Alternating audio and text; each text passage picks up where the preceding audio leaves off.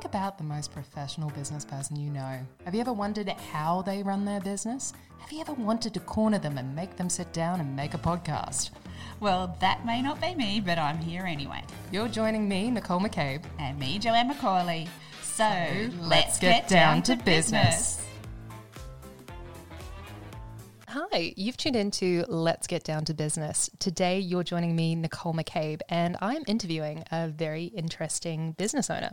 Uh, that business owner now happens to be Erica Hediger. Erica, would you like to introduce yourself? Uh, hi, I'm uh, the CEO and founder of the Creative Element based in Canberra, ACT.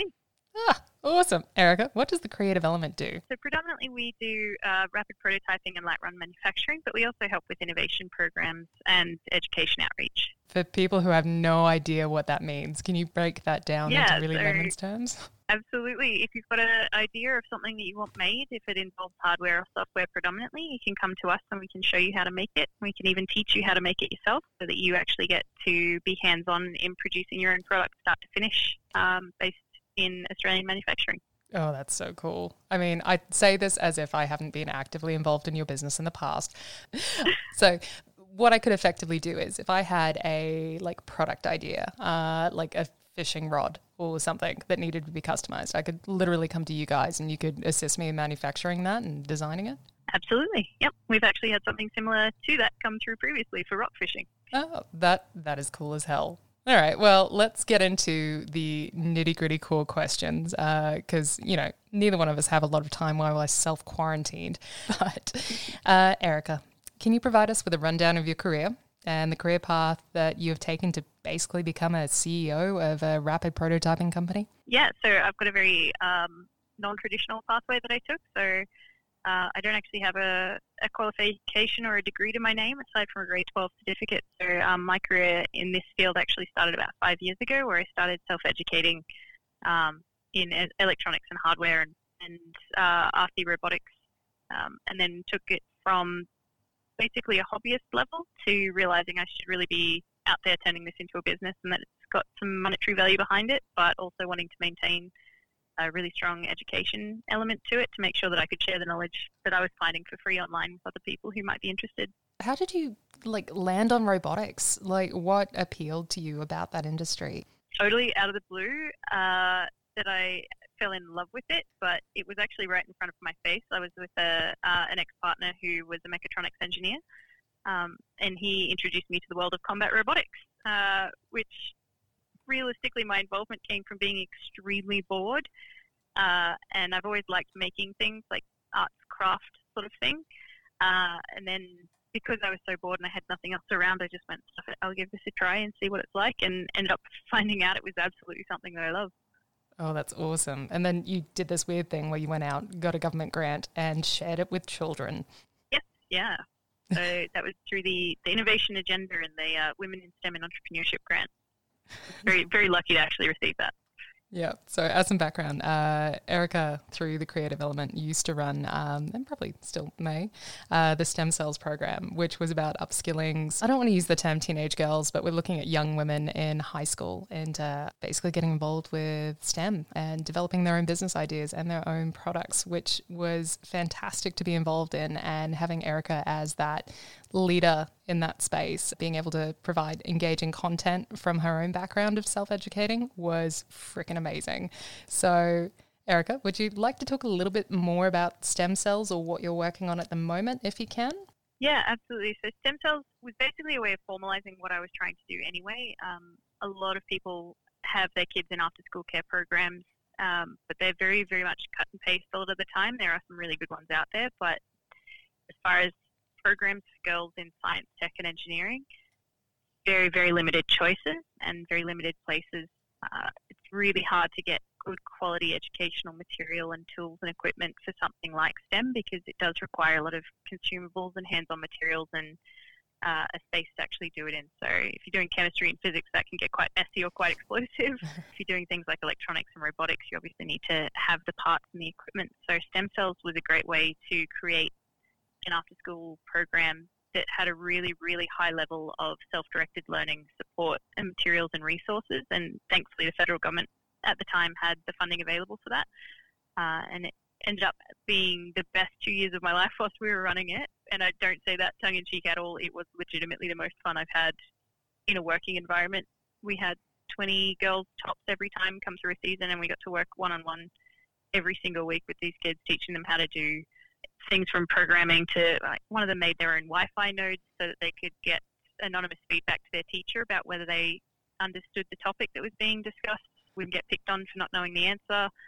Another student who had uh, a cochlear implant was scared of being alone in public because she thought she wouldn't hear fire alarms and she'd be get she'd get left behind. So she actually created a, a sensor that picked up when fire alarms were going off that vibrated a wristband that she was wearing so she felt safe in public. So all of the skills and free resources that are available can be condensed into some pretty inspiring and incredible projects that these girls came up with themselves. So I just got to be the channel for that. Oh, that's that's so cool. Um, I don't I don't want to brush past this because it is really interesting. Um, but you know, in the theme of staying into some kind of direction in this, because we could probably talk about stem cells all day, we're just gonna you know pivot on ahead. Uh, hey, mm-hmm. so I know both you and I have a very similar impression of failure, but I learnt my impression of failure as like a starting point for changing direction in business, uh, mostly from working with you. But have you ever had a failure that's helped you reassess or pivot your direction in business? Yeah, so my workshop manager Tom actually says I have a really weird relationship with failure. uh, he says the things that think that most people think are failures, I don't see as failures, and I think that sounds very hallmarky, but it's true. So when things go wrong for me, I'm always trying to hunt for what do I do now uh, instead of, sort of lingering on oh that didn't work terribly well.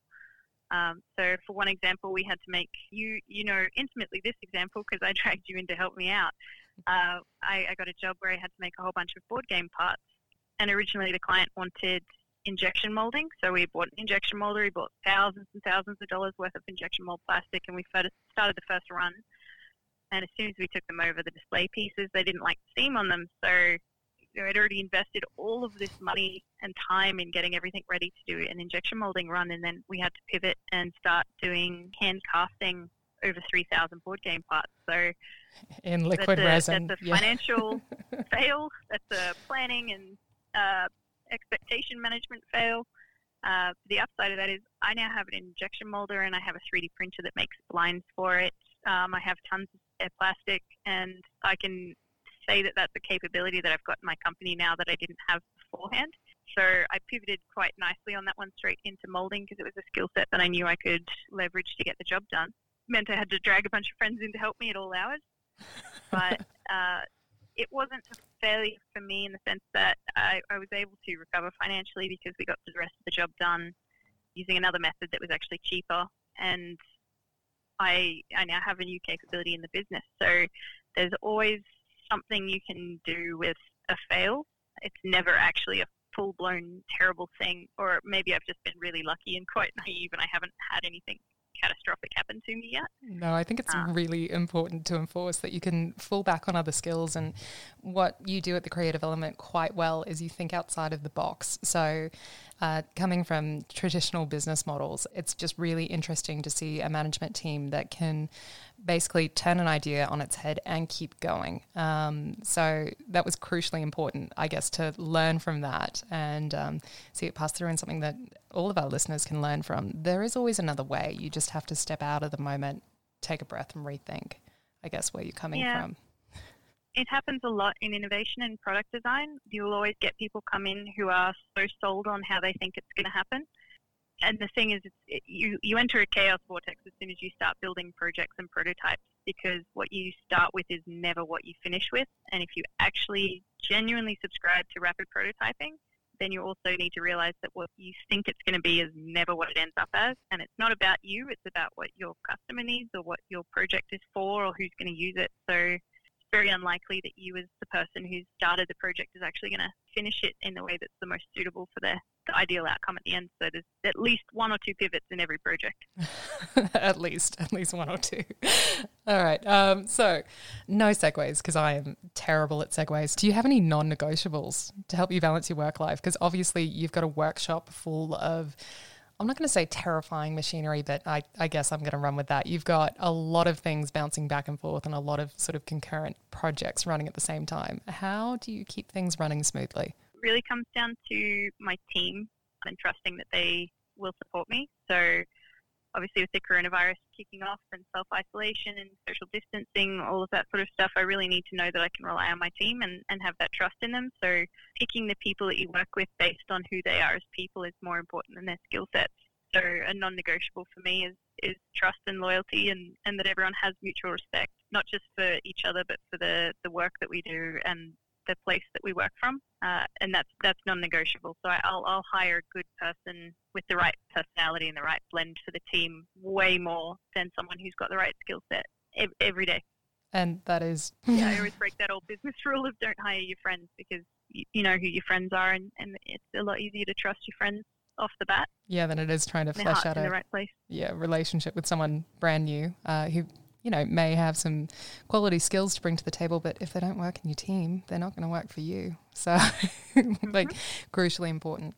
So, is there anything in your daily routine or a tip that you have that keeps you on track at work? So, this could be soft or habits that you've formed. Um, is there anything that you want to plug, I guess, that keeps the creative element running? Yeah, there's a few things I've picked up over the years. A good friend of mine got me onto a software package called Trello, uh, which is a really good tool free as well for, for managing multiple projects. And I use that for my to do list every day. So I actually use a couple of things.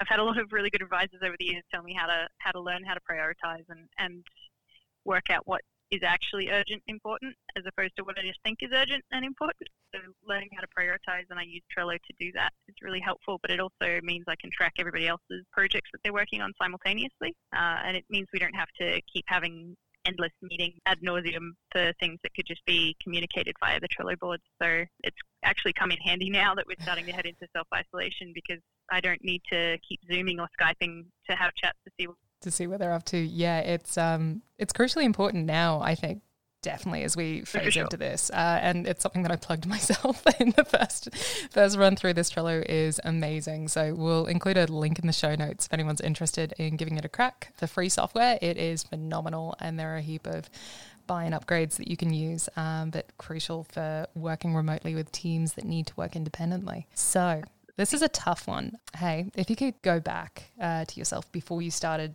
this current career, what advice would you give? Oh, tricky. Uh, be more curious and spend more time learning things. Um, I think I'm pretty happy with how things have gone. I don't have regrets on how my career's turned out or how or, or the fact that I started quite late in life down this path. Uh, because everything I did beforehand was really valuable for what I do now. But I would say be more curious about things and question things more. I, I don't think I spent a lot of time actually questioning why things were the way they were around me. I just accepted them and did what everybody else was doing, and, and I realize now just how much value there is in actually actively and critically thinking about why the world is the way it is around you. Which is, again, so important. Uh, you mentioned that you started quite late in life. Do you mind me asking, Erica, how old were you when you got into tech, I guess, as a career? Ah, well, I'm I'm 32 this year, and I started five years ago. Do um, the math. Do the math. yeah. it's on the opposite. I told everyone how old I am. yeah. Oh, that's that's awesome. I mean, it feels like we all get into this weird fixated pressure when we're going through school to pick a career, pick a direction, and I know it has changed significantly since we were both in high school. Oh god. The fact that you've been able to sort of live this fearlessly, I think is really important. That it doesn't really matter when you start, you can achieve something. And like as a low key plug, humble brag on your behalf, you did just take out Young Businesswoman of the Year. Correct me if I'm wrong for the Canberra Women in Business Awards. Did you not? Yes, I did. That was one hell of a shock. So I guess uh, what we can really draw from this is you can start at any time. There is uh, free software out there to get you started. You've just got to be passionate and know where to look and probably engage some of those networks. We're going to head into a break quickly, but you'll be joining Erica and I um, back here in, oh, for you, it'll be just about 20 seconds. Thanks. This episode of Getting Down to Business is brought to you by Mapped Consulting, and I have Nicole McCabe here, who is the founder of Mapped Consulting. So, can you tell us what it's about, Nick? Oh, well, Mapped Consulting gets into your business and conducts financial projects from start to finish. So, the idea behind Mapped is that we get in, we write the procedures for you, and we get your staff upskilled to be compliant as well as efficient. Sounds kind of boring when you put it that way. but it's very necessary, and I'm sure it won't be boring if you're helping with it. okay, so let's get down to business. Hey, you're joining us again, uh, us being Nicole McCabe, me, and Erica Hediger from the Creative Element. Uh, so, Erica, your origin story is one that I have a tendency to, again, low key humble brag to my friends because it's actually insanely interesting. You had mentioned earlier that you are self taught in your field, uh, that you don't have a degree. Can you give our listeners a little bit of insight in what led you to being self taught? Yeah, yeah. So, um, it's a little bit depressing, uh, but quite an interesting story, like Nicole said. I basically got very, very sick um, about six years ago. Um, I've always had eczema uh, and dermatitis, but it got really, really out of hand um, to the point where my face was cracking and peeling, and my, my eyelids would start bleeding when I was thinking, and um, every part of me was sore and swollen and puffy. Um, and it turns out uh, my immune system was attacking myself. Uh, so I needed to go into isolation. I was using heavy amounts of medications and creams and all sorts of stuff, and basically couldn't leave the house and was in a bedroom um, with a air scrubber and a humidifier and all sorts of horrible, noisy, beefy machines. And that was pretty much where I was trapped. And I was stuck like that for about three months. Um, and in that time, there is only so much Netflix you can watch. There's only so many cartoons and TV shows that still hold your interest. So um, I had a choice to either uh, try and numb myself out, take a whole bunch of sleeping pills and try and just pass the time, or do something proactive. And I chose the latter, and I started looking at um, YouTube and a whole bunch of online education resources. And I'd already discovered that I was kind of interested in, in robots at that stage but I didn't really know what I was doing. And um, my partner at the time, bless his soul, is probably the worst teacher I've ever had. Uh, he was doing his PhD in mechatronics, so trying to explain beginner level electronics was not his bag. Um, nor did he particularly have the time or the, the interest at that stage. So what I ended up doing was kidnapping a whole bunch of his electronics equipment from the spare bedroom, dragging it into my room, and uh, slowly watching YouTube tutorials to teach myself how to build basic things. Um, I think the first thing I can remember printing on a 3D printer that I had was a, a rupee light from Zelda and learning how to build the electronics in that. Uh, I got the wrong kind of LED and it was way too bright and it ended up melting and catching fire to the, the plastic rupee. But I, I learned from there and I just kept building more and more electronics and and finding more and more free resources to teach myself um, until I was actually not too bad at it. and you know not lighting fires anymore. Although that is a blatant lie i have been in so many scenarios with you where you've accidentally lit a fire somewhere in the workshop or an apartment or you know someone else's workshop. It's uh it's, oh, it's always accidentally on purpose every time. Yeah, you know, just mild explosives. Why not? Uh, so, I guess it's it's really safe to say that you're super passionate about open and inclusive education. Then, huh? Absolutely, absolutely.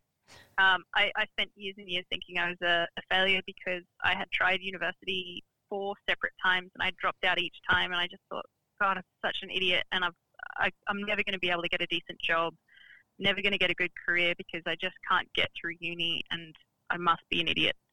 And it wasn't until I started learning all of this stuff online and finding all of these wonderful communities of people who are willing to support and teach me and show me what inclusive education and, and open source tools were that I realized I'm not an idiot. I'm actually incredibly capable and, and able to build some things that most people wouldn't even attempt. Um, and I was doing it so rapidly and I was acquiring new skills so quickly, uh, it actually forced me to have a whole uh, perspective change on, on who I was as a person and what I was capable of.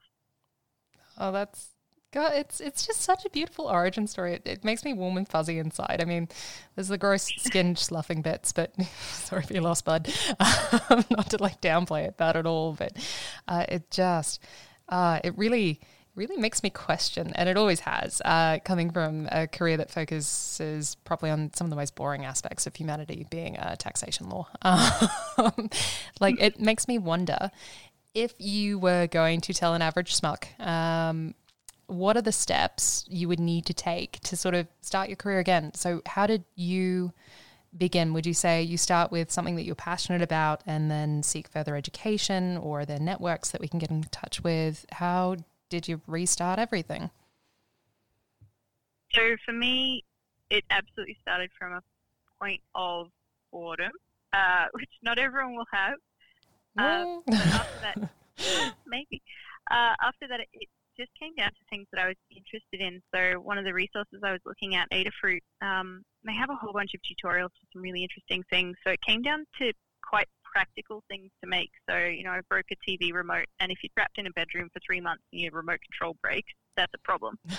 that's a uh, problem. Uh, especially because you can't go out and get a new one. But what I could do was order the parts in. So it started from a, a, a point of interest and, and practicality. So projects were really important, and projects that I cared about were really important. So the passion behind it is is key. So in that specific example, it was I was really trying to fix problems that I had for myself, which is where a lot of startups and innovation comes from, is, is seeing a problem and trying to find an answer to solve it, and then really being passionate about why it needs to be done. So once I finally was healthy enough to leave the house, my passion was I've been made to feel like an idiot and incapable um, and not worth anything because I can't get a university degree.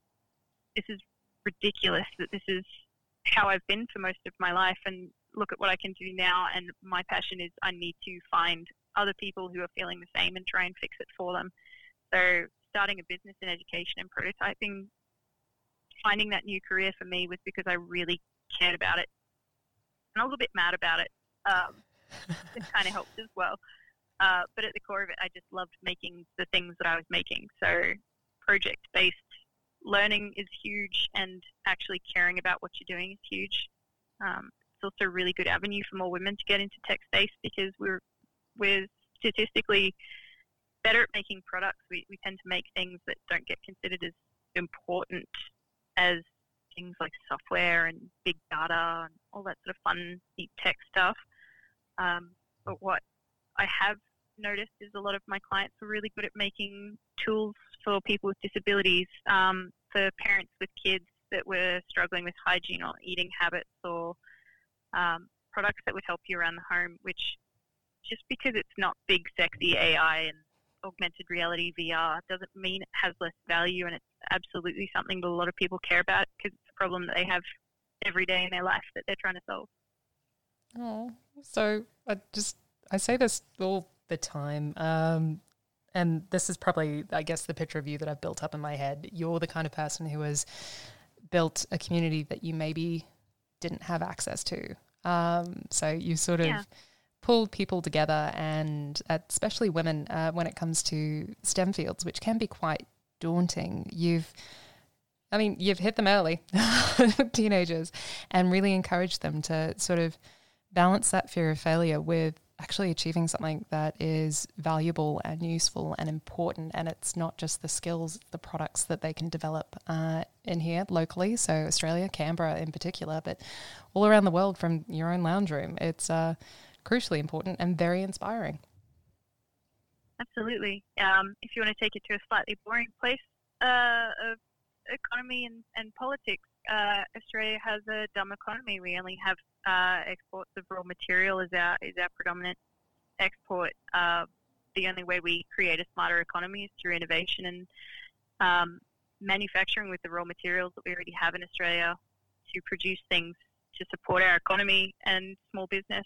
And the way you can do that is starting early or starting now and finding ways of manufacturing products and ideas and support networks and communities that actually create a smarter economy for Australia.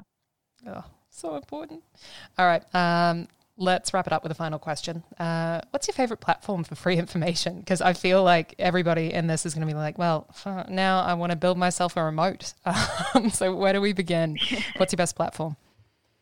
Uh, honestly, the best platform, best place to start is YouTube and jump on the education channels and just type in things that you might be interested in and look for tutorials. If you really are interested in the electronics and the tech area, there's a few that I could recommend, uh, which is Little Bird Electronics, SparkFun, and Adafruit.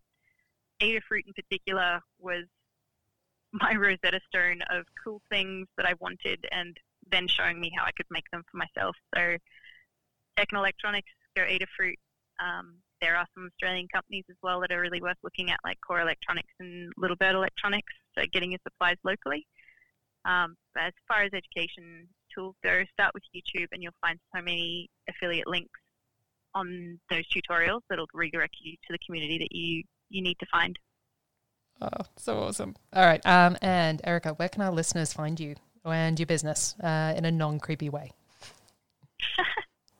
Uh, so we're on uh, LinkedIn and just just type in the, the creativeelement.com.au and that's our website. Fantastic. All right. Thank you so much for this very brief conversation. Um, you've joined me, Nicole McCabe, interviewing Erica Hediger from the Creative Element. Uh, and you can catch us on TradyWag slash Money Honey, which is a private group on Facebook, or you can catch Joe and myself on LinkedIn or our various websites, which we'll plug in the show notes. Thanks so much for joining us. Thanks for having me. Bye. See ya. Let's Get Down to Business is a production of Money Honey Media. All advice discussed in this production is general in nature should not be applied to your personal circumstances without first consulting the advice of a tax professional. Here at Money Honey Media, our team means everything to us. So we'd like to extend a quick thanks to Brett Hartley for our original intro music, Charlie Evans for the voluntary relinquishment of his wonderful voice for our disclaimer, and Joel, our new unpaid one man production team. Joe and I work full time as tax accountants with infrequent joy in our lives, so we'd really appreciate it if you took five minutes to share the podcast, rate us five stars on Apple Podcasts, follow on Spotify, or download from Buzzsprout. These actions get the podcast out to more listeners, and if anything, we crave the recognition. Find us on Facebook at moneyhoney slash tradiewags and join the conversation. Catch you next time.